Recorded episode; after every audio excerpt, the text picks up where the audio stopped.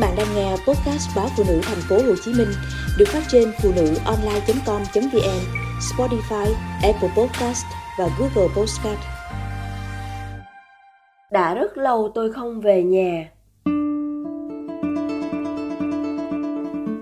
Đã rất lâu tôi không về nhà, dù luôn rất nhớ gia đình mình. Có lẽ tôi sợ cảm giác phải đối mặt với một hiện thực. Cha mẹ đang già đi còn mình vẫn chỉ là một đứa con tầm thường, vô dụng, chưa thực sự gánh vác nổi cuộc sống này. Chính vì vậy, tôi sợ trở về. Sợ nhìn thấy cha mẹ vẫn phải lam lũ, vất vả. Nhưng tôi lại chẳng làm được gì cho đấng sinh thành. Nỗi sợ ấy giống y tâm trạng của nhà thơ nguyễn khoa điềm, trong bài mẹ và quả. Tôi hoảng sợ, ngày bàn tay mẹ mỏi mình vẫn còn là thứ quả non xanh. Tuổi 30, khi bạn bè hầu hết đã có gia đình, công việc ổn định, bắt đầu khoe nhà, khoe xe hay những chuyến du lịch xa xỉ thì tôi chỉ là một đứa làm thuê ba cọc ba đồng tằn tiện để phụ giúp cha mẹ trả bớt những khoản nợ từ ngày tôi đi học tôi đã luôn cố gắng rất nhiều nhưng có lẽ khả năng có hạn. Cha mẹ tôi là những người nông dân bình thường. Quanh năm, quanh quẩn với ruộng đồng, vườn tược, tích cóp để nuôi con. Ngày tôi vào đại học, những giọt nước mắt hạnh phúc lăn dài trên khuôn mặt già nua. Có lẽ cha mẹ nhìn thấy một hy vọng. Ngày tôi được đổi đời ở đó. Tôi ra trường bấp bênh mãi với những hồ sơ xin việc, những lần hẹn phỏng vấn và cả những công việc tạm bờ để bám trụ lại thành phố này.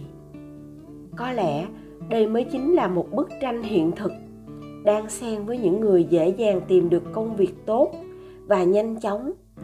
Còn có cả tôi và rất nhiều người khác lại chỉ tìm thấy những cơ hội hết sức mong manh.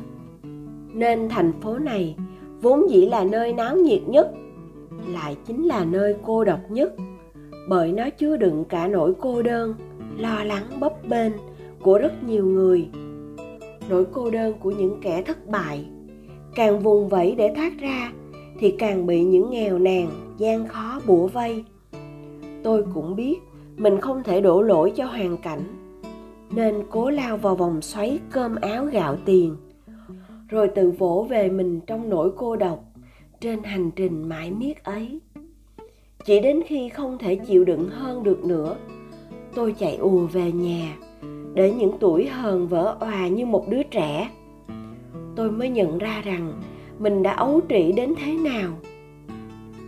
Dù thế giới ngoài kia quá nhiều mỏi mệt, chúng ta vẫn luôn có một nơi bình yên để quay về. Hà cớ gì phải gồng mình, trốn tránh? Hơn cả việc mong mỏi con mình thành đạt. Với cha mẹ, đó là được nhìn thấy con khỏe mạnh và bình an. Dù chỉ là một kẻ tầm thường kém cỏi giữa cuộc đời, thì bạn vẫn là báu vật của cha mẹ. Dẫu chưa đủ sức trở thành một chỗ dựa vững chãi cho tuổi già sức yếu, chỉ cần bạn không ngừng cố gắng, thì đó đã là một điều đáng quý đừng đợi đến lúc thành công mới về thăm cha mẹ. Tuổi già của họ không chờ bạn đâu.